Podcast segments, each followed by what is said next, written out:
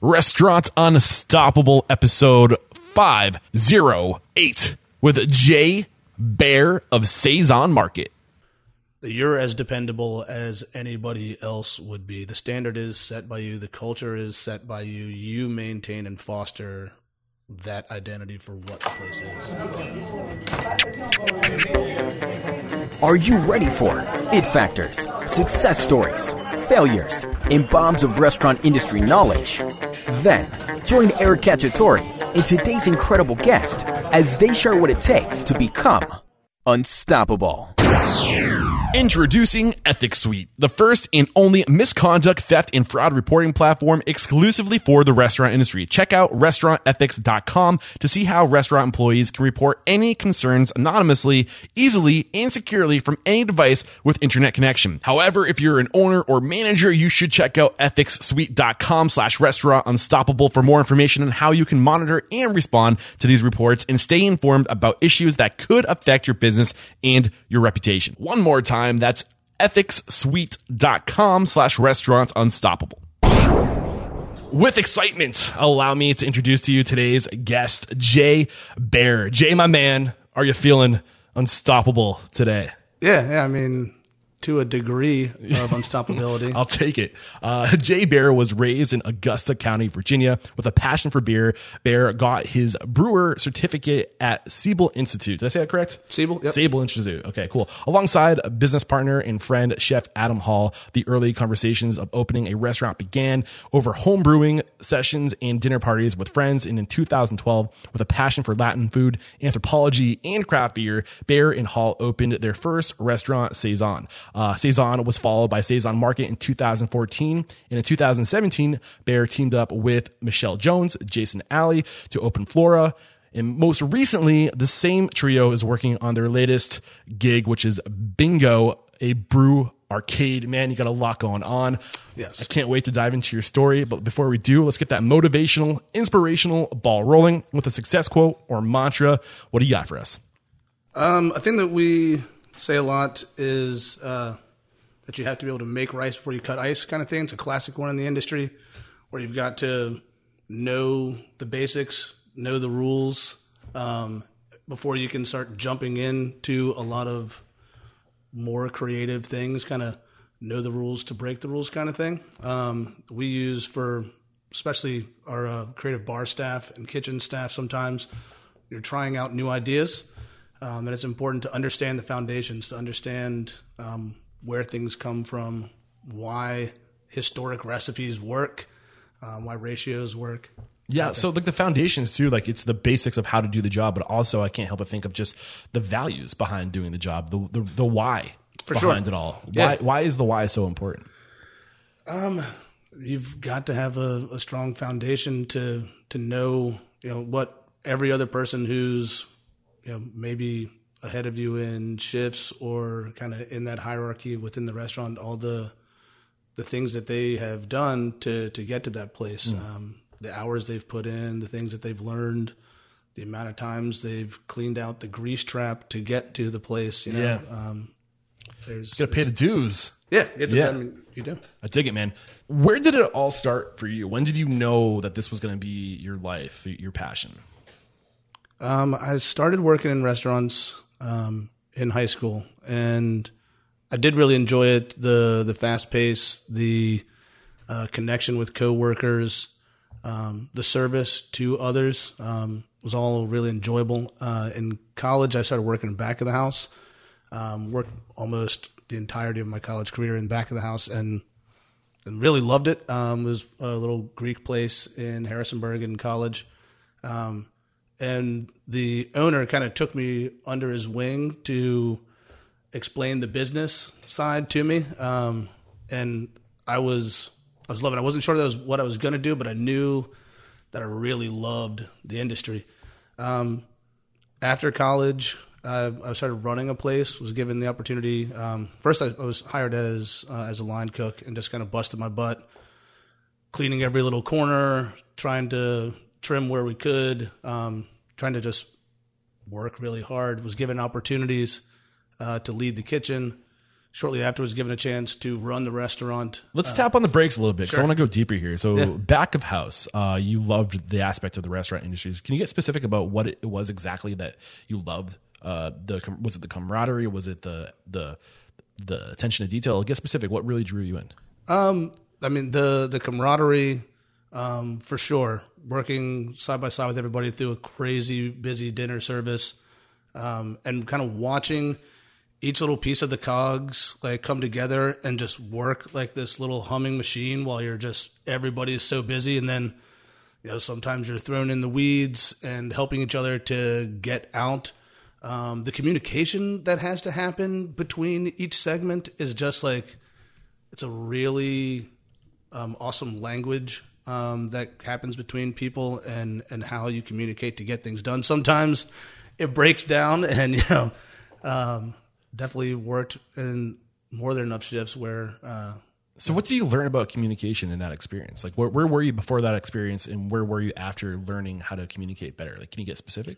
I'm still learning to communicate better. Always learning. Constantly. Yeah. Uh, communication is like organizational communication is a big uh, thing for for me. Just making sure everybody's on the same page and that we're candidly working together and considering emotions, but being honest with each other. I think that Let's dive into that later. Let's Sure. save let's save uh, where we are with the, the evolution of your communication or the evolution of your communication uh, learning process. But reflecting back at this time, where were you before that experience, and what did you learn about communication in this in this? I mean, in general, at that point, not very good. You know, it was like awkward, still nerdy college kid that didn't really know um, how to communicate well in general. had like some social anxiety as well, and kind of each little bit, um, each successive service, each year.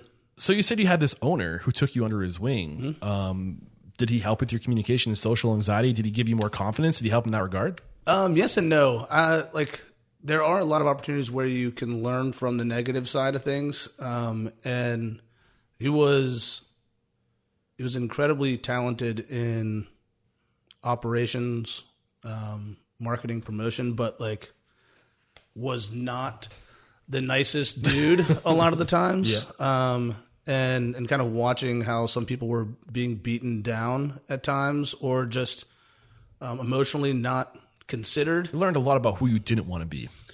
Yes, yeah. I mean, I, I, he was very inspiring, um, but also there were like a lot of character traits. Where you're like, whoa, like these are not things that I would like to Yeah. hold on to. So let's dive into the good then. What were the good things that you picked up from him? The things that he, how he improved you as a person and as not like a business person. Operationally, uh, dependability, um, the uh, you know the the relationships that he fostered with his suppliers and interactions therein, expectations that were held at you know a, a high level of accountability and dependability. Like So what do you mean by that accountability with the suppliers? Was he holding them accountable, like getting them to be accountable, um, or him being accountable to them, paying bills on time and things like that? both that like you know that's a reciprocal relationship there that um you know when you're working with like very large companies or very small companies that you know everyone's being treated in a in a professional way and that you're taking care of your debts and dues to to each supplier Okay. um I dig it. So what about uh, you, uh, some of these other business lessons you picked up from? Anything come to mind, or should we move on to the time you spent in college running your own operation? Not your own, but Um, yeah i mean that's there were he was he was just really he was very ambitious and he was able to like create teams um of people that like that were empowered to to do their jobs and do their jobs and kind of allowed to do their jobs he So he he built teams, but he empowered them and he, and he enabled them to do their jobs well. Yeah and i mean there were some micromanagement things it wasn't terrible as far as i was concerned there i've worked for other folk that were um, just kind of made it difficult to So knowing what you know now, how did he do what he did? How did he build those teams? What was he doing to build these teams and to empower them? I mean, he had um, before he had come into uh, independent restaurant work. He had run corporate places, and I'm sure that some of those uh, corporate policies, organizational things that were beneficial um, that he recognized as positive things, were held on to. Um, we never really sat down and, and talked about like why he did those things. It was kind of more Socratic, where he just like do stuff and kind of open up some questions. And So he he opened up the channel of communication for people to feel like they could contribute or add to. um, yes and and no, like it wasn't always that it was that there was a way forward with him. Okay. Um, but you're like you you could some some questions or um, some some pads I got you. would kind of open up for you. Let's move forward because I want to make sure we spend plenty of time talking about what you got going on today. Uh, so let's zoom to thirty thousand feet real quick. Get the big picture from this experience. This is high school. You had a you said a role Mm-hmm. was in coll- college. This was college. Yeah. Okay. So um, any other mentors that reflecting back, people that you reflect back on who've influenced you in the world of business, in the world of hospitality, before opening your own place that weren't acknowledgement right now. Um, I mean, so many people in so many different ways. It's, I mean, watching people like Jason Alley, he was definitely inspirational, knowing that like he kind of went into his own part of the city that was. Did you did you work with Jason before opening? I didn't, um, Okay. but knowing him um, and knowing his restaurants and knowing like the location of it, Broad Street. So you and Jason knew each other before you got into the business.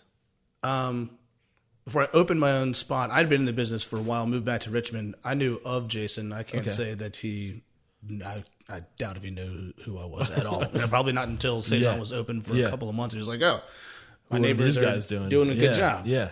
Um, do we get to really know each other? But where he was and kind of what he was doing, what he was creating, um, the iteration of Southern food that he was doing, the kind of utilizing a a restaurant to to help build the the neighborhood, the community around. it. I mean, there was there was a lot of boarded up spots. There might have been a Yeah. couple of uh, of coffee shops, not even coffee shops, maybe some art galleries on Broad Street. There's nothing there. So Yeah. he was he was inspired to know that like you can go for it. Mm. Like you like you can take a risky place, a risky um, business, and and go for it. Um, So he inspired you to to take that leap. Would, would you say definitely yeah, influenced you? I mean, he did. Uh, Dave, who was um, my boss in Harrisburg, he was inspirational to me as well. so I'm uh, gonna tap on the brakes real quick because 2012 was when you started dreaming to, or you've always been dreaming, but 2012 is when you started taking action to get this this place open. Your We first, started actions probably started in like late in in 2010 is when we started. 2010. Yeah, that's when You're not started. an old guy. So this is going back eight years ago. How old were you? 20. I don't want to make an I'm. I'm 40 years old. you're 40 years old. Well, you're a damn good looking 40 year old dude. Appreciate no that. grays. You dye your hair? Nah, What the hell? We there's, there's a couple of blondes, as I like to call them, that I've got growing Oh, Okay. on the temples. but still 32 years old. You know, um, it's about on par for when people start to transition from working in the business to working on their businesses. Sure.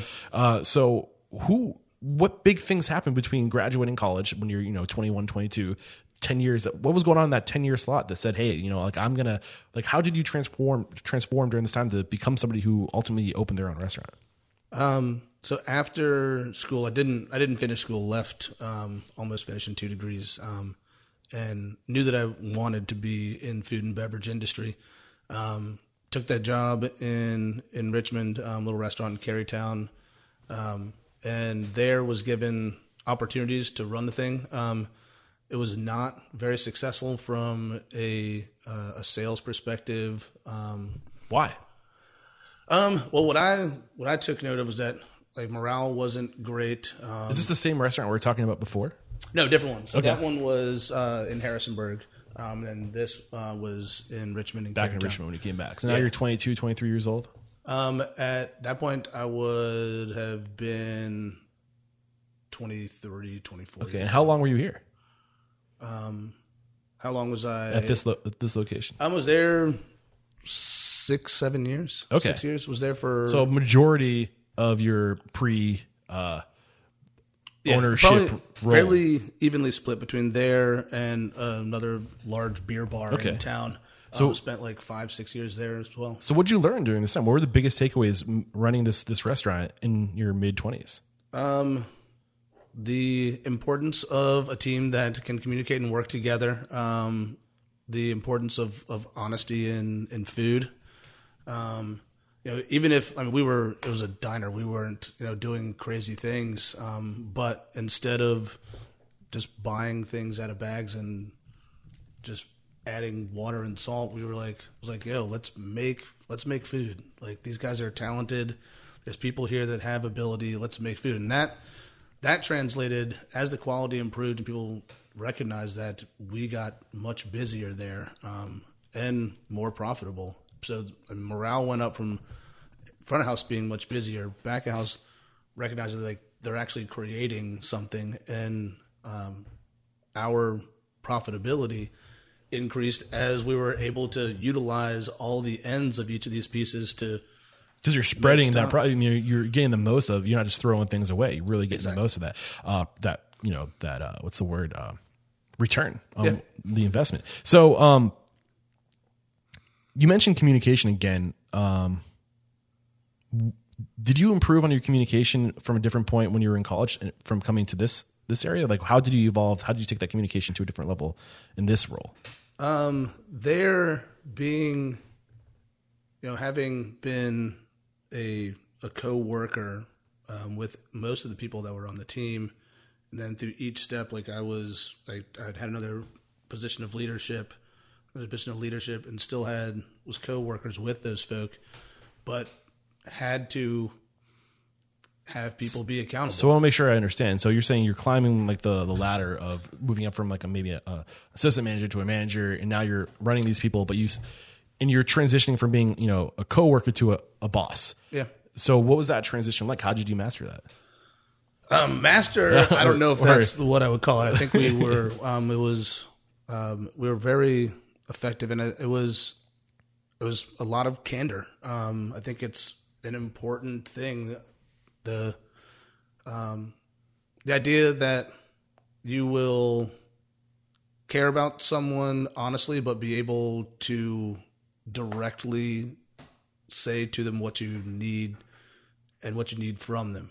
So to be stern, but do it in a way that you're not necessarily abrasive. Yeah, I mean, like you have so many bosses that can be shithead bosses. Pardon my French. No, man. Um, can, whatever comes out is is what happens. I'm not going to filter you at all. Cool. Um. So I mean, there's there's a lot of bosses who are just like get it done, get it done, like without trying to connect. And I think there's a lot of times as well where things can be like very passively and passive aggressively done, where like you know you don't like the way something's going on, but instead of directly letting somebody know this needs to stop, that you know you nitpick on other things or um, you know emotionally kind of take people down without directing that energy at you know just solving the problem. Solving the problem. Yeah. So um, take us through what that what that done right looks like when you see somebody who maybe not be might not be doing it to, to your standards how you want it done uh, how do you approach that situation do you start by complimenting them first or like what, what is like the way that looks like done art, artfully look like in in correcting yeah what, what or, you or being candid and just getting to the point but not bringing people's uh, i guess I, I don't know um, spirits down with, with sure, like sucking the air habit. out of the room yeah. kind of yeah. thing um, I think it's important to uh, to like separate yourself from like the the space. You know, I mean, it is weird because anytime you're like, "Hey, can I talk to you for a little while?" It does put people often in uh, a defensive stance. Yeah. Um, but I think that's much better than trying to direct any of that to somebody on a busy line or you know, I've definitely seen more than enough managers kind of berate someone in front of their coworkers, mm. which is just awful. Never. They're not listening to you, by the way, when you're saying all they're listening, to, all they're thinking about is like, I fucking hate this guy right yeah, now absolutely. because he's making me look like a jerk in front of all these people, yeah. and whatever you're saying to them is going in one ear and out the other because they're just pissed off at you. Absolutely. Uh, it's you're not doing yourself any justice by taking that approach. Uh, okay. So, so I mean, for for us, I mean, um, and what I try to do there, and I think we're I'm, we're much better at now um, is to you know remove everyone from that like when you have a chance. You know you're not like get off the line come talk yeah. to me now. Uh, when you have the chance to discuss. Wait until after service not in the middle of service because you're going to probably sink that ship. Totally. And they're going to be useless for the rest of the night. They'll be and useless it's just going to snowball. The I mean the energy like I said with the sucking out of the room like it when you have those kind of things um, those kind of interactions during an insanely busy service, they so negatively impact every other piece. So, like when a guest who has a food allergy or something along those lines walks back into the kitchen and has to talk to somebody, like that puts things more on edge, possibly. Um, in my experience, when you when you engage those things, or when like there's like this like stress moment of poor correction, it just it snowballs and impacts so many other things. Natalie, where like you just got to guess that you want to make sure you know they're not going to go to the hospital. right. You know, like I can't eat soy. Yeah. but you're like the people are stepping on eggshells instead of hustling in direct, clear question, response, and everybody's back. Like So what's the right mentality you should have in that situation? What's the mentality that you have? Um, that guests aren't often, almost all the time, aren't just trying to make something up, and that the server, more importantly, isn't walking into that. The wait staff isn't working, isn't walking into that conversation with whatever back of house leadership, just trying to create a problem. Yeah. So it's just like you, you know having that that mental uh, that mindset from the very beginning that this isn't a, a bad thing it's a it's just another thing like cherish the process we got to do this right and if you have that positive like okay let's get this right from the very get-go it it completely ripples through everything that's going to happen from that point on uh, that, that that energy that you go into the situation Yeah, and you foster that that culture. You know, like Yeah. I think that like you, restaurants have a culture, and that culture comes from the uh, the top down and is maintained on an everyday basis. And you're constantly maintaining your culture. Everything that you do, every action is a shift in the sand on what you are and what your principles are and what you set out to be. Um, you can call it a brand identity, you can call it your culture, whatever. It's that that is something that you're constantly in an attempt to maintain. You have to coach it, focus on it, and and help assist your team to maintain those things. That um, it's the hospitality industry. Um, people are here having you know celebration. They're mourning something. It's just a regular day out for them. Um, but we we're here to like to to welcome you, to help you out, and that along that way, those you know those slight slip ups, if they continue, they they foster negativity and interactions that make it difficult to just assure that this this thing that we can that we're trying to offer folk can be maintained. Mm.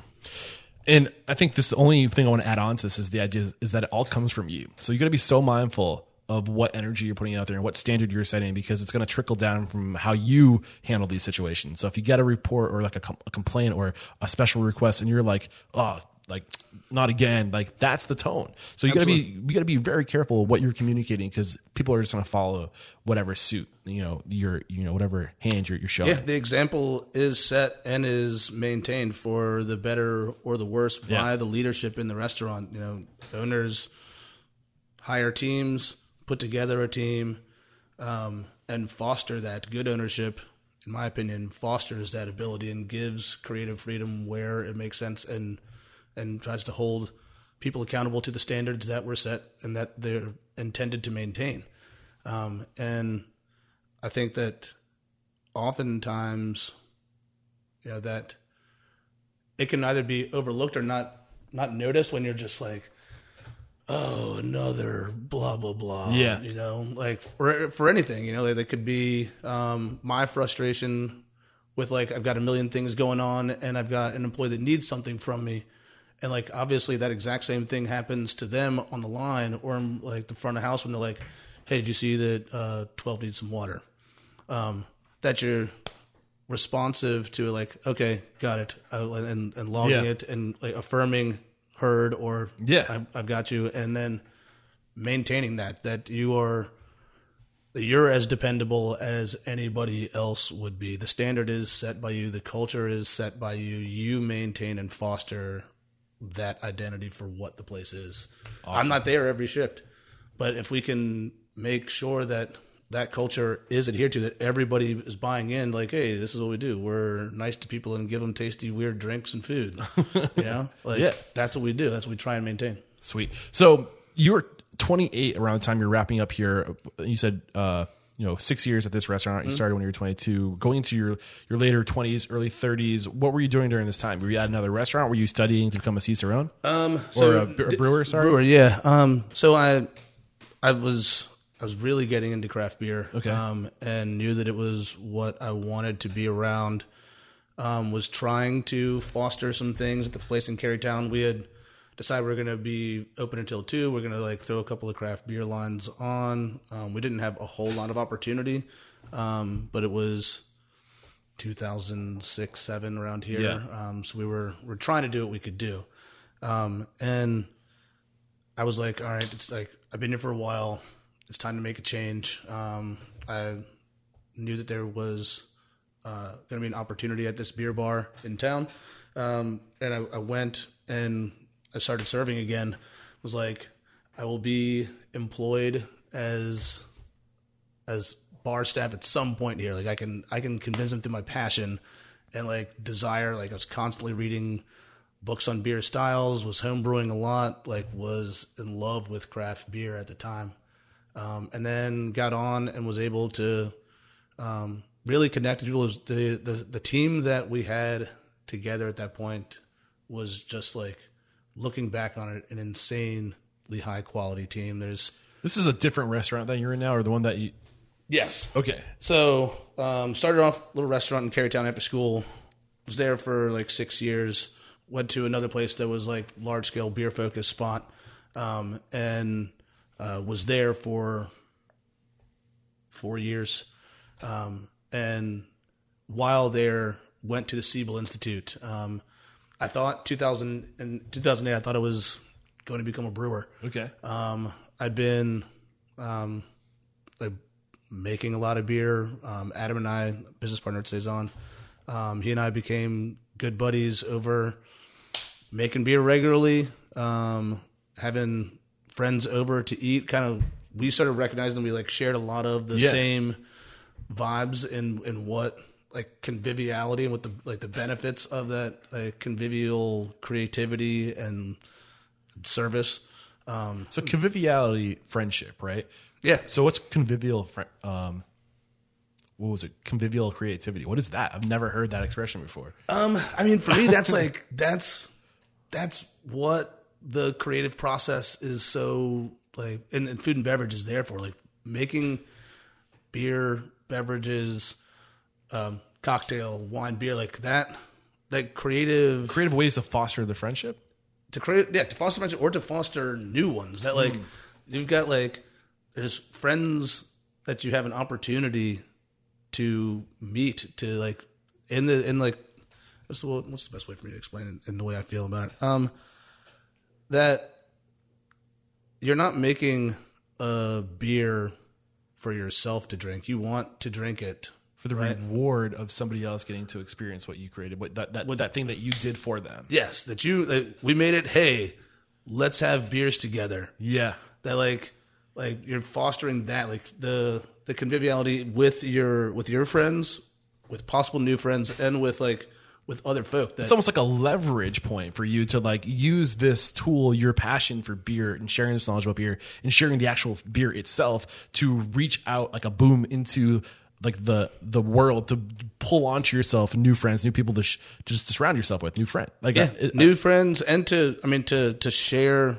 like that that mutual affinity for what it is to like hang out on a porch and have beers with your friends and Yeah. just enjoy that time enjoy the like the ease of company um i always like go back to like thinking like what the initial beer was for you know like you've got like two tribes hanging out in close proximity and like one person from the group is like hey we've accidentally made this product that yeah, is catching check us it out. and like we need to intermarry to improve our lot. I'm gonna bring these beers over to these guys over here. We'll hang out, or these ladies. We'll hang out. We'll be like, hey, let's get to know each other a little better. Yeah. Um, and that I'm certain that at some point when the guy was like, I gotta like ask if like my son can marry his daughter. There's like, I'm gonna bring over a couple of my beers. Yeah. We'll talk. It'll be easier. We'll like break the ice and and uh and jokingly. So I've always had like that kind of like that joke in the back of my head. I, I, the those first beers were were purposeful. Your way to add value to the relationship. Yeah, and make it like to to to foster new ones. Yeah. you know whether it's um, beer, cocktail, food. You know, like thinking of like you know luncheons at the in the basement of the church growing up, or um, you know a, a repast at a funeral where there's like you know it's you're mourning, but you're seeing old friends. Like food, beverage, it brings us together and it fosters that kind of that joy in life. Um, in my opinion, that's like I that's love it, man. a big part of what it's there for. I love it, and I couldn't agree more with you. So now you're kind of creating this energy. You're, you're developing this community of friends that share uh, beer and meals together. And you're dreaming.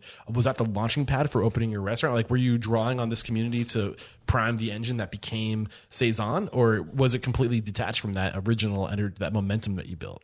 Um, I mean, we were definitely playing ideas off of our friends. Like, hey, these these ideas do they work? Are they tasty? Do you like them? Like conceptually, and then also recognizing that that kind of thing didn't exist in this town at that time, where a place that took food very seriously, beer very seriously, um, and cocktails, but like in a incredibly laid back way. Yeah. Like if you happen to come in in like you know a suit, three piece suit, whatever, or if you come in tank top, tatted up, and a long chain, like both of you are so welcome here. Yeah. like we want you here. We want you. We want you to sit beside each other and get excited, like for the weird beer that you're both drinking. That you're like, man, this like this product connects us. I've seen it, and at at the place I was working at the time, the Big Beer Bar, um, you saw that a, a lot of the times where like two people who like on the exterior and in the like uniform of life that they wore could not appear more different but like when they sat down and were like man this saison It was a commonality, something that, that was separate from these two entities, these two uh, classes of people. But in their world, that beer was something that was in between that they could come together to share. And it didn't matter where you were from or you know what your background was. Uh, you could share the same experience and come together and just like use that as a I don't know like a, a magnet to the, bring people together. It was. I used to. I haven't said this in a long time. We like when we did saison, we called it democratizing dope shit.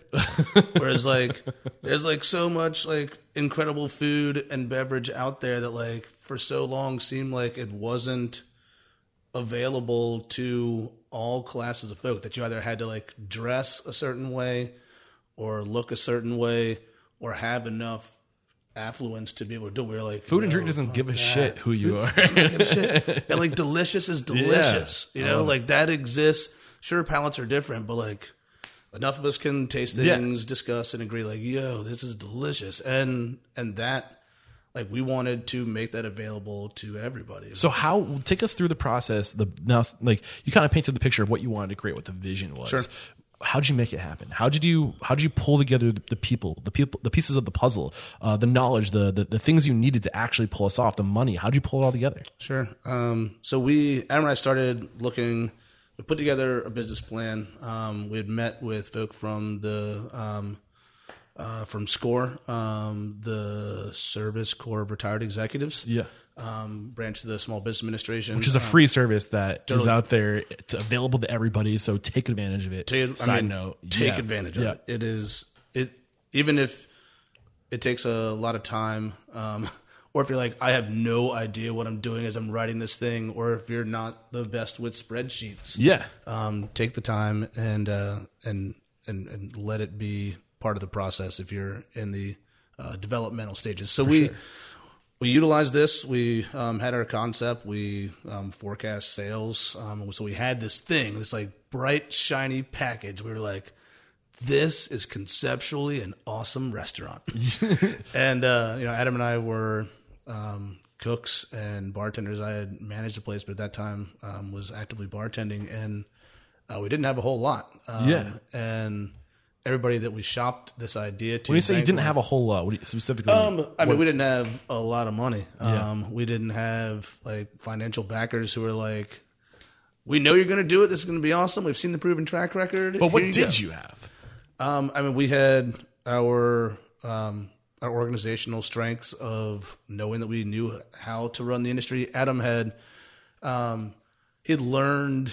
He and I were working at the same beer bar, um, and there was kind of like we were both in restaurant college in some ways, um, as far as how to. We learned a lot what not to do. We also learned a lot what to do, and especially for him. Working at this beer bar, or Um, for him, especially uh, like managing back of the house numbers. Um, so we were both, as we put this plan together, we knew that you know we had the um, the knowledge for you're doing it for somebody else, you might as well be doing it for yourself at this. point. yeah, and I mean both like with insane levels of passion. We're like, all right, it's time for us to do it our way. Um, so real quick, I'm kind of happy you're mentioning this team uh, because I wanted to go there earlier and Mm-hmm. I was hesitant to go going back. I like to say chronological, sure. But you said that this team at the at this restaurant, this beer bar, was incredible. There's Yeah. something special about this team. So what was it exactly about the the chemistry that was going on in this team? Well, what made this team incredible?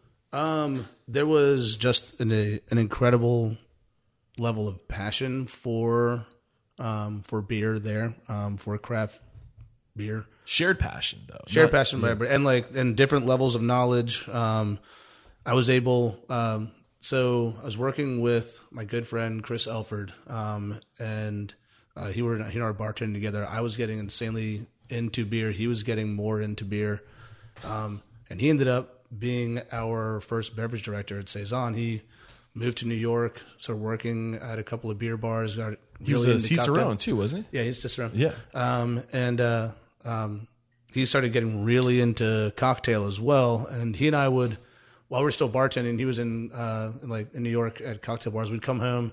I'd be like, "Hey, I have these ingredients. What drink can I make?" And Nice. he'd share that um, with me. Just so the, we're like, the power of being around like-minded people who have Yeah. that that you, you you build on that momentum when you come together you can just go so much deeper and have such mo bigger impact on the, on this passion this this thing that you're all in love with and that that energy can just you know you, it, it transfers to other opportunities Absolutely. It transfers other opportunities. And like each of us we're kind of, everybody's building each other up too. And as you're watching this nascent scene continue to develop, and like, you're like, oh, all right, you are now really into um, interesting Belgian beers and you've already like gone through like crushing some IPAs and stuff. Like, let's introduce you to sour beers.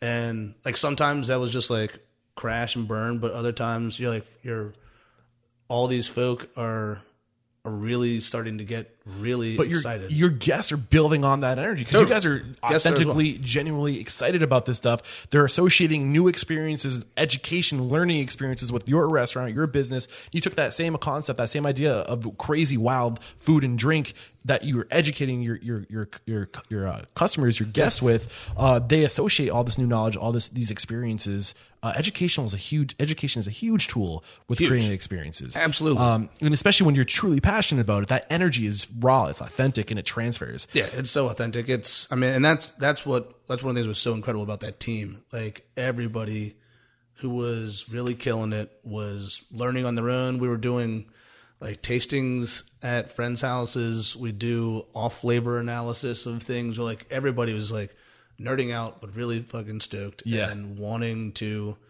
share this with guests. They're like, Yeah. I can't wait for you. To, I can't wait to see Bill be excited about sour beer. I know he's like Yeah. he's like on that same path that like all of us have been on. He's like here, here, he's tacking off all the lines. So, Like, so wait. ultimately, this restaurant was the launching pad for Saison because it was you, the executive chef, uh, Bill, was Adam, Yeah. and the Cicerone manager. Chris. You guys, Chris, came together. And why didn't you make Chris a partner? I'm curious. Why is, wasn't that? Was he not a part of the? Was he in New York when this was all going yeah, down? he was in New York and um, was he was like I was I'd been begging him to come back. I was like, dude, come back and start this thing with us. Oh. Yeah. come back and start. And he was like, I'm not leaving New York. and, uh, and then like um like b- between work stuff and personal stuff he was like i need a break from Yeah. new york Um, we got a place for you, brother. and it was like i mean the timing was perfect it was like yo like Saison's actually going to happen now. We've secured the lease. Like in two months, we're going to start doing Yeah. uh, some renovations to the space, and this will be an opportunity. And he was like, "All right, yeah, no." So- um, in and to do it, and there were, I mean, there were a number of other coworkers who were with us that we recognized as passionate people from that same space that we knew already had this knowledge base that we brought on the team.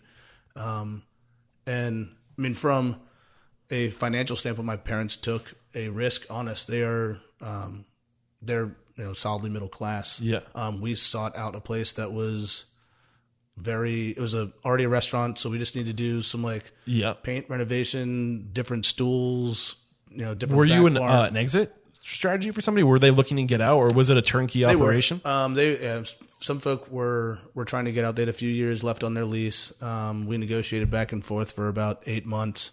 Um, we How'd you find this twice. opportunity? Were they putting it out there, or did you know them? Or Um, we didn't, but like, there's always little messengers in the food and beverage scene. Yep. Like, salespeople recognize when they're the numbers that they have been uh, seeing in. so, did you approach them and say, "Hey, like, are you looking to get out?" yeah, um, yeah, we we heard that they were. We went over and we're like, hey, if you're trying to leave, we would love to be here. Yeah. Um, we There's- looked at a bunch of different neighborhoods. We had put a letter of intent and had a deposit on a spot in Carytown. The vibe didn't feel as right, but it was like a really killer location.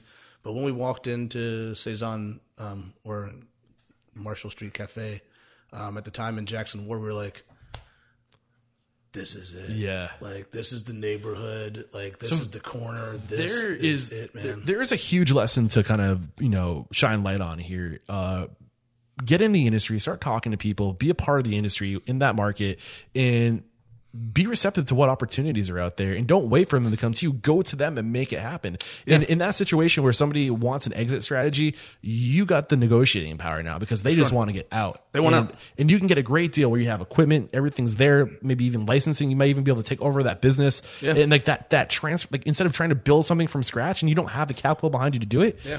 take advantage of that opportunity be that exit strategy and you can come out with a great situation Yeah, Uh, absolutely. so that's one of the ways you pulled it off because you were someone's exit strategy Mm-hmm. what other things did you have to do to pull this off like take us like we're at almost 45 minutes of recording time now okay. so I want to uh, try to get some nuggets from this first experience of opening Saison. How how you did it? What what knowledge you didn't have then that you have now that you can drop on my listeners? One thing you know you did right or you didn't do that you wish you did. Drop it on us right now. Um, I mean, the team building was just something that um, I think we did really, really well. Um, we also stand by an opportunity to allow our people to create and and uh, get out of the way in a lot of ways. We do.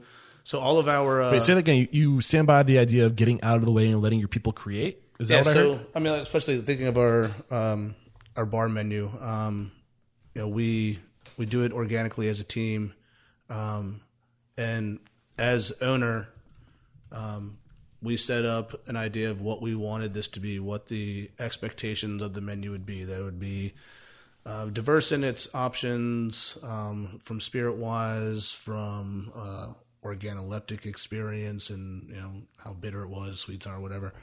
Um, and that we would let the the team come together and and make those those drinks, and then we everybody tastes, and we're like, this is really good, um, and instead of uh, you know cathedral style leadership of being like this one, Yeah. this one, that one, no, we're like, all right, everybody create, everybody talk, uh, everybody taste, everybody improve. What does that do to the culture? How does that foster a culture? I, people buy into the ownership of the space. They Hmm. like they know that they had a creative hand in in what's coming out, and they actually you have an opportunity to create. A lot of times, um, you're dictated what you have to offer, and um, a big part of what we wanted Saison to be was a constantly evolving list of delicious things um, that were like always being creative and that were being fostered and maintained by the entirety of the staff. So, kitchen will taste, tinker, try things out, run as specials, have them taste, and you know, different guys will get different dishes on the menu. Um, the same thing with our our cocktail list. We we have the whole team come together and and get jazzed about the creative process, and then they are they care so much about having that connection moment with a guest to be like, oh, like, How do you get them to care so much though? you give them the opportunity to create. Like it's It's if it's their own, if it's a, something that came from them that they're excited to share with the world because they know this is from their own mind and that they they take that and they just they don't sell it. They're not selling. They, they they're just literally extending a part of what they are, their passion to to the guests, and you Yes. can't recreate. You, can't cannot. get somebody to get on board for something that they just don't give a fuck about. yeah, um, yeah. I mean, you you can't. Teaching passion is uh, if, if folk know how to do it, please share that information with me. I don't think you teach passion. I think you give passion by acknowledging the strengths and people and the, the, the when you- when you see somebody who does something and they're good at it, and you it's like you making beer, and your friends are like, "Wow, this is delicious." How did that make you feel? Oh, it's great. It's so empowering. That's the You're cookie like, that makes you want to get better at that thing. Totally. And that's what you're passionate about. It's the result of whatever the, the thing is that you do. For sure. The, the recognition. I think. I mean, that's my theory on it. So I don't know. I don't know. I, I, I agree with you. It's and I, I think that um, by by fostering that passion, by creating a that culture where like you want everyone to have a chance to create and to be part of this thing. They're like, there've been so many times I've worked for so many people who like your staff comes to you with great ideas or you have a great idea that you want to bring to someone and it just falls on deaf ears and you're like all right well i guess never mind if you yeah. give instant deflation. yeah and so you give this opportunity where we are all like we're we're all making this together this Yeah. is this is our menu um i think you that those passionate people want to be a part of that culture Yeah. you know like we have been very lucky we have extremely low turnover because everyone on that team wants There's to be part of the team yeah Yeah. So how did you know after two years that it was time to expand? Um, I so we thought that we were when we opened saison. We thought that we were going to be a neighborhood beer bar, um, and pretty quickly Richmond let us know that like we were a a cocktail bar with a really weird beer list, um, which we were fine with. We just didn't realize that like there was so much pent up desire in town for cocktail. Um, and so as we became a little bit more that we weren't as much of a neighborhood place, we didn't have as much like neighborhood walk-in traffic. We became more destination for folk all over as word spread. Like, yo, these guys are making incredible food, incredible drinks. It's in this like interesting neighborhood. Um, and sorry, that's all right. going off. It's my friend's 40th birthday today. Oh, nice. He's gonna be so pissed that I just declined his call. Um, and uh, it's um, it's this this neighborhood where everybody's like we we we recognized that it was like on the come up, and we were excited um, to bring what we thought was going to be neighborhood spot in. And when we became more destination, we were like, I'm just watching it happen, like watching sales grow. Um, but also watching like um, we were open we were open until two every night. It was something that we committed ourselves to very early on. We wanted to be like a neighborhood bar as Yeah. well. Um, so we were getting a lot of service industry folk in. Okay, that's huge right there. huge. I mean- especially for growth opportunity. If you can attract onto yourself your next employees, and you can really get a sense of who's out there, who's really passionate, who's in. those first those first I mean the first seven months of being open until two every night were like me and the bartender sitting there is like one of the person coming in they're like why are we doing this I'm like just trust me like So you were intentional from the very beginning that you knew you were going to attract onto yourself industry people, and that was a very much a purposeful we was this in the intent to source these people to to scale?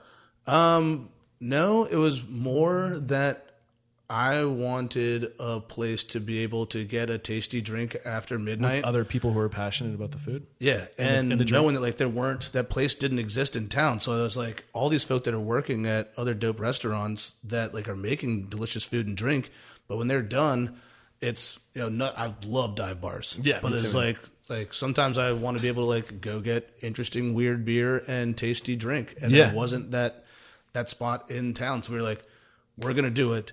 And I'm pretty sure that like other people in the industry who are passionate about these things, who are like nerding out about these these products, will be into it. And over um, that first seven months, it's really started to take on. Um, and it was a commitment because there were a lot of times where you're like, "What are we doing?" Yeah. And now it's now it's a huge part of of um, of our business. Um, and when you have those, when the service industry is in dining at your place, having drinks there, like they're going to their bar or their restaurant and connecting with their guests. And they're like, if you haven't been Yep. to Saison, you've got to go try. Mm. And when you go, get the mezcal old fashioned, get the know, Kentucky Burns, whatever.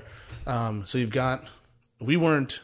We recognized that we would have a sales force out there working for us, but we weren't trying to have a sales force. We wanted a place for the restaurant industry to be able to come and get good shit. Yeah. We are like, let's foster this place for them. Like, But good always follows with more good. If you exist to serve and do good and to give something people uh, something to get excited about and to serve, no matter who it is, whether it's people within the industry or outside of the industry, that will come back to you some way somehow. And it sounds like it worked for you. So. Sure. um, sorry, it- I, I meant to. We were talking the expansion. Yeah. Um, so we just recognized that um, there was a a lack in the market over there. We're like, yo, there's like no place you can get a cup of coffee inside of the neighborhood. There's not a place where you can buy a six pack of beer at eleven fifty. Like this doesn't exist. Let's make it you, exist. you created a, market almost like you created this thing that wasn't there. You created a market for it. Yeah, um, and then I mean, just notice that it was uh, there weren't the services weren't there, and we were able, you know, Saison markets like a a one and a half business. You know, like it's like a half business. It's the it's the same business as Saison, um, but we have a completely different scope of service and services in there. Is it a different team or same team, or do you guys cross pollinate? Um, same team. We share the same kitchen. Um, all the food comes out of there. Um, it made us. It made our labor um, significantly more um, affordable and productive. Um, all the the daytime hours of prep became revenue hours. We were able to. We opened up as you know a weird beer shop, um, and like fostered a natural wine program, um, but also um, or just like a neighborhood meetup spot. You know, there's a little sidewalk patio out front. People come and grab a beer after work, um, or after their uh, their kitchen shift with friends and hang out. Um, and it just it filled it filled so many needs the neighborhood had, but it also did a lot for us by by increasing our revenue and gross volume of sales for beer. We were able to get these more niche products that we wanted to have for our identity as a beer bar next door. Um, by selling so much more wine, we're able to get like smaller allocation things that we could run where people would be able to to try like so much more I got you. interesting product. So, um, a couple things I want to touch on before we hit the speed round. We're almost, it's crazy to think we're like 55 hour or 55 minutes of recording time. It's going by so fast. Um, your latest restaurant that's open, Flora, uh, two new business partners, uh, Jason Alley and Michelle Jones, uh, behind Pasture Comfort and Southbound. There- I mean, there's Oh, a, pasture and comfort. yeah, uh, there's one thing I've noticed about Richmond that's so unique is I'm calling it this polyamory of business partners. Of like you guys are, it's like a bush of like the connections of like it, like some people have like business like like trees where like it branches out, but this is like a bush where it all comes back in again, and everyone's connected one way or another. And there's like this sense of like community and collaboration and, and not competition. Yeah, Um, that's fair. Wh- ex- elaborate, explain how is this working for you guys?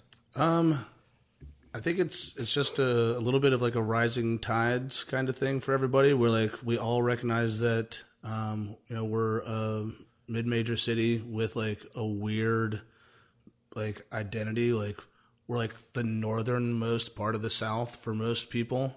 Um, like the but like Philly still thinks of us as the South Yeah. um, like this incredible uh, punk scene and hardcore scene from the 80s, um, which is all DIY. So you had this like the the restaurant industry scene itself um, kind of grew out of like the art and music scene that was already here. So there's already a culture that was part of the city's vibe, and that was like collaborative DIY. So like, I mean, for us, when we started getting into it, um, it was something that we took note of immediately. We wanted to do, we wanted to collaborate with our our, our other friends in Richmond. We were like, yo, like we're gonna have a pop up night over here. Let's just make some weird drinks and and have a blast. And like we're trying to throw these parties early on um, in our uh, nascence, and it's um, I think everybody you know, there's there's not that need right now in town to feel like this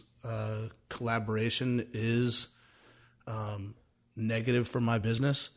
um, we all recognize that it's you know the the spirit of the city. Yeah. Like, we're all like, yo, like Plus- Richmond's dope. That place is dope. This what place it, is dope. what it Let's seems like you guys all have your niches, right? You kind of came on scene more being recognized for your drinks, your the creative side of the drinks, and that's what your unique selling proposition, the thing that you bring to the table. This is where I'm strong. Jason Alley is known for his cuisine, his his his he's he's a staple in the industry for the food that he's putting out, uh, along with like the service that Michelle puts out. You guys come together, you're stronger together. Why compete against each other when you can come together and together put out far b- better product you could ever do by yourself? Yeah, I mean, it was a so that team came together um, more inspired by Bingo, the the thing that we're about to open. Yeah. um, that was the original point. Um, Ted Ukrop, who like his family's from. So, real quick, Bingo is the concept you guys are currently working on that's not open yet. That is a barcade.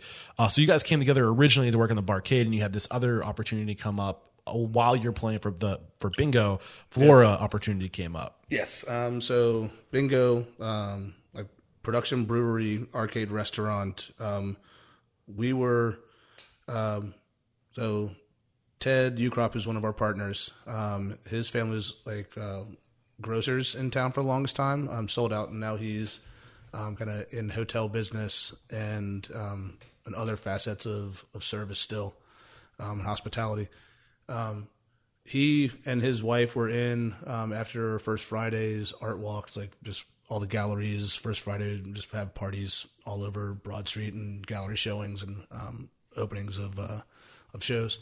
Um, and we're just chatting. He's like, "What does Richmond need?" Um, I think that's like that's been one of um, our strengths um, and my personal strengths is being able to kind of look at the market and see what's lacking and where opportunities exist and and how we can like foster a team to to make that that hole that's in the market be filled. Um, and so my suggestion was just that we we need more entertainment. There's so many incredible restaurants so many um, awesome places but like there's not a whole lot just to do. Um, the breweries offer a good amount of that vibe. Um, but the breweries here in town um, a lot of them will have like food trucks arrive, um, but there's not a lot of food element there. So you're just there and it's just beer, which um, is great. I mean, it's a it's a cultural phenomenon to like just watch, you know, a brewery tasting room transition throughout the day from like young families, dad having a beer with like other dad friends or you know just other friends coming to meet and hang out, and that transitioning into uh, younger folk. Um, but it is there's limits there's things that are lacking there um, in my personal um, feeling. So we were like, all right, let's do this production brewery, bring the gaming and the opportunity to like cajole your friend over having beaten them in some air hockey um, and just share beers and good times, um, but also bring with that purposeful food um, and a full bar so that your your friend who is you know either not into beer or is not able to drink beer or doesn't drink, um, that you can have these services for them. So we're trying to solve. I don't know if that's the right word. Um, we recognize that there were like, there were a lot of opportunities yeah, absolutely. to create something pretty cool. I promise somebody, good friend of mine, listener to Restaurant Unstoppable, part of the, the mastermind that I, ho- I uh, host, I told him, hey, I'm going to interview a guy who's about to open a beer brew or like a, a brew pub, uh, arcade beer arcade or whatever you're calling it. Yeah. and he's doing the same thing out in the Midwest right now. Awesome. So I was like, I'll ask. He, he, I was like, do you have any questions? His name's Colton Schultz. I was like, Colton, do you have any uh, questions you want me to ask this guy? He's like, yes. What what food is he going to do in that kind of uh, like where like what's the sweet spot in the food that you do in that kind of environment? And are you going to charge for the gaming or are you going to make it free? Um, so food, um, what we have uh, conceptualized is a pretty much taking the the old bowling alley snack bar idea um, and expanding beyond that. So taking Jason's um, southern comfort food ideas. Um, also spent like a lot of time in uh, New Jersey as a kid, Yeah. going on vacations, and, and kind of elevating those things into and everybody. Um, As far as like price points, though, are you just going to go for simple, easy, approachable food, or are you going to try to be like with a laid back atmosphere like that? Yeah, I mean, simple, um, straightforward food. Um, you know, that's playful, fun, but delicious. You know, like it's um, Jason isn't known for tweezers in the kitchen, Yeah. anyhow. Um, but this is definitely not that. This is um, more laid back, approachable, every day, but higher execution and development Okay. of flavor. Got you. Um, and, and as far as the gaming goes, are you going to use that as draw to bring people in and then make your money in the beer seal, sales? Is what I, I or are you going to charge for the actual gaming? Um, for some of the games, yes, um, and some no. Um, Okay. Yeah, I mean there'll be some coin op things in there, but we've also got um, five tables of ping pong, Yeah. um, cornhole, little ring game, a number of things that that are not. Um, I think your dog needs to go out. he's, he's outside. He wants to come in. It was like a little pit bull who's like, "Why are like- there people like, I'm it's not been an hour. with?" All right. like, "I've been so patient out here." Um, yeah, no, he just wants to be hanging out with the humans. I don't blame him. That's We're almost deal. done. Well, the speed round will be quick. I Yeah. Um, but yeah, the uh, and there will be some um, some pay games. Okay. Um, but we are, um, you know, the the business is um, you know thriving off of, of the beer um, and uh, and the food. Check out episode 435 after we leave today. I would love Deal. to get your feedback on uh, 16-bit, uh, what they're doing out there in Ohio. It's really interesting stuff. All right. Uh, anything we haven't gotten out that you were hoping we would get out? Now's the time to get it out before we go to the speed round. No, um, I like just kind of realized how many times I said culture throughout the entire time we've been in here, and that's It's a huge part of it, though. It's a huge part of it. It's also like having studied anthropology in school. Like it's just kind of funny how like those things. They just like become part of your ethos. Um, It's a good thing to be a part of your ethos for sure. yeah, yeah. for sure. Uh, Noah. I haven't mentioned that Noah's sitting right here next to us. Uh, Noah is in Richmond. He's interested in starting his own podcast. You've been sitting here listening to us. Any questions you have, man? Now's the time. No, not have too many questions, but um, no, it's really interesting. Um, I think I've actually been to Flora, which you which you talked about. You guys open, and that's it's a pretty cool place. I think I had a friend that was like, you guys have like a concert space in the back. Yeah, yeah. Um, Yeah. Like music space and uh, event space. Sweet, awesome. So what's what what's the question? No, no, I just wanted to ask him about it. Awesome. Sweet. Um, all right, we're going to take a quick break to thank our sponsors, and we'll be right back. All right, I have a question for you.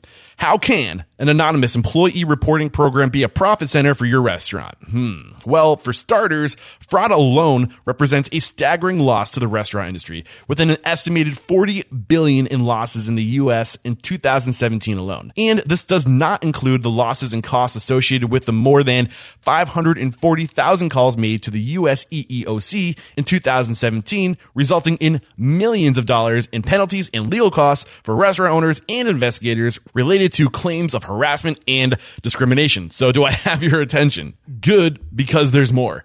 Employee tip-offs about misconduct continue to be the most common method for detection and prevention, but employees are often deterred from reporting their concerns directly to supervisors because they're afraid that there's going to be retaliation or they might lose their job or something, and I get it. But with Ethics Suite's anonymous and web-based restaurantethics.com, you can provide a safe, secure, simple, and anonymous communication channel between you and your employees to help protect your hard-earned reputation and assets. Go to ethicssuites.com slash restaurants unstoppable and you'll get three additional months. So for the cost of 12 months, you'll get 15 months or head over to the show notes and find the banner and you can use the link there. All right, we're we're back and this is going to be a true speed round. Jay's going to be somewhere. So, first question, what is your it factor? Habit, a trait, uh, a uh, characteristic you believe most contributes to your success?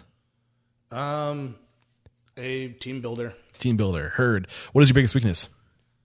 Um, I can be um, a little uh, too sure of my opinions on things. Sometimes I've tried to take a. Uh, Stubborn.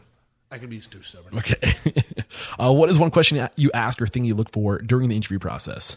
Um, I like to like find out like what kind of attention to detail you have. So like asking things about like you know like like do you make puzzles? Do you play like like any kind of thing that like can unlock- Hobbies that uh, that hint that they might be into interest in. that they're like like try to find I try to seek out little ways to find out like are you into the details. What's your biggest challenge today? Um, um, team management. Um, is, um, for like for me is um like inside of like being. I guess not under team management. My my time management is what I meant to say. Um, trying to we got a lot going on and trying to make sure that like everything is being taken care of and that um each spot is getting the um, the time necessary for me to help foster um, what we need. I got two books for you: Intentional Attention uh, by Neen James, who was on the show, and uh, Eat That Frog by Tracy Will something. I can't remember his last name. Or, Okay. Great books for time management. Uh, share one code of conduct behavior you teach your team, a core value. Um, I mean, core values for us are that a uh, that it you know oh man that's a tough one for me. I'm, I'm not sure why. I got one right now that came out during our conversation. Uh, empowering your people to contribute and be creative, and Oh yeah, that's that's a core value right that's there. a big man. one for sure. What's one book that's a must read to make us a better person or a restaurant owner? Um, better person or restaurant owner? Um, I, well, I think everyone needs to have read Guns, Germs, and Steel. That's like Guns, germs, and steel. yes. Biggest lesson from that. Um, man, we are all given so many opportunities that don't, on the surface, seem like they are. Uh, um, a lot of times you can, you don't realize that like the playing field kind of landed in a certain way for a lot of people, and that um, unraveling some advantages. um, We've got something, some privileges in life, and recognize them. And know it wasn't all your blood, sweat, and tears. You- Exactly. Got it. Share an online resource or tool you leverage to stay on top of the industry or your knowledge or anything along those lines. Um, I mean, there's like just an insane hive mind on Facebook. So like utilizing that network of really good friends. Um, Who would you like to follow? Who's the one person on Facebook that you always love the stuff they're putting out? Um, I mean, my boy Chris Elford, he's like killing it in Seattle right now. Um, opened up a rad place called No Anchor. Um, Chris Elford, I'm going to Seattle. dude, hook me up. has to be. I will get you guys in touch. He is he is a insanely talented person. Um, Beautiful. like just What's the name of his restaurant? um, he has no anchor, a weird beer bar, weird food, um, and uh, just opened up a like travel tiki-ish, but not tiki spot uh, called Navy Strength. Okay, no anchor, Navy Strength, Chris Elford. Elford. Look Yeah, out, man, coming after first, you. Uh, our first. Um, We're um, we're almost there. I want to respect your time. What's one piece of technology you've adopted in your restaurant, and how are you influencing it? This is more like hardware, software that you're leveraging. Sure. Um, uh, we use Slack for a lot of communications, for file sharing, information sharing between everybody to make sure that everybody stays on the same page. So, like, um, when beers kick, that people know if the tank of gas seemed like it kicked way too fast, Sweet. it might be an operational thing. And I'm happy that you brought it back to communication because I made a note to talk about communication where you're at today and how you've evolved with communication and using technology to communicate is a great way to come full circle on that. If you got the news, you'd be leaving this world tomorrow. All the memories of you, your work, and your restaurants would be lost with your departure, with the exception of three pieces of wisdom you could leave behind for the good of humanity and for your legacy. What would they be? It's a tough one. Did you get that all? I said it I think so. um, to uh, to to empower your your people, um, to give them the uh, um, the tools they need. So is that one and two? Empower your people, give them the tools they need, or is that one? Yeah, I mean, I don't, it's like one. and- It's like one A, and one B. Okay. Um, and uh, um, recognize the culture that you're building and be actively um, like maintaining and fomenting the the culture that you are. Um, hopefully, that is good culture. There are some bad ones out there, but like, but taking stock of of of the culture that you're creating in your space as an owner, um, and and what that um, what that does um, So to the space. empower your people with the tools they need. Actively maintain your culture. What's number three? Um, give yourself a little vacation every now and then. Make time for you. Make time for you, man. Like, uh, um, it's it's it's incredibly important how much better you are if you're able to step away and come back. Jay Bayer, man, this has been a great conversation. Thank you so much for taking the time to share your story, your advice, your mentorship with us. You already called somebody else or somebody out, which is something I have all my guests do. We got Chris out in Seattle, and I'll be out there. The dog is telling me to hurry up right now. Uh, and uh, how can we connect if we want to follow your work, your restaurants, or maybe we want to come join your team? What's the best way to connect? Um, so um, you know, on um, the easiest way to connect to me is uh, j at saisonrva.com. Um, and you can follow on Facebook, um, Instagram at J Bayer Jr., um, Twitter at J Bayer Jr. All right, I'll have all those links in the show notes. Again, Jay, thank you so much. There is no questioning. You are unstoppable. Love it. we'll cut it there.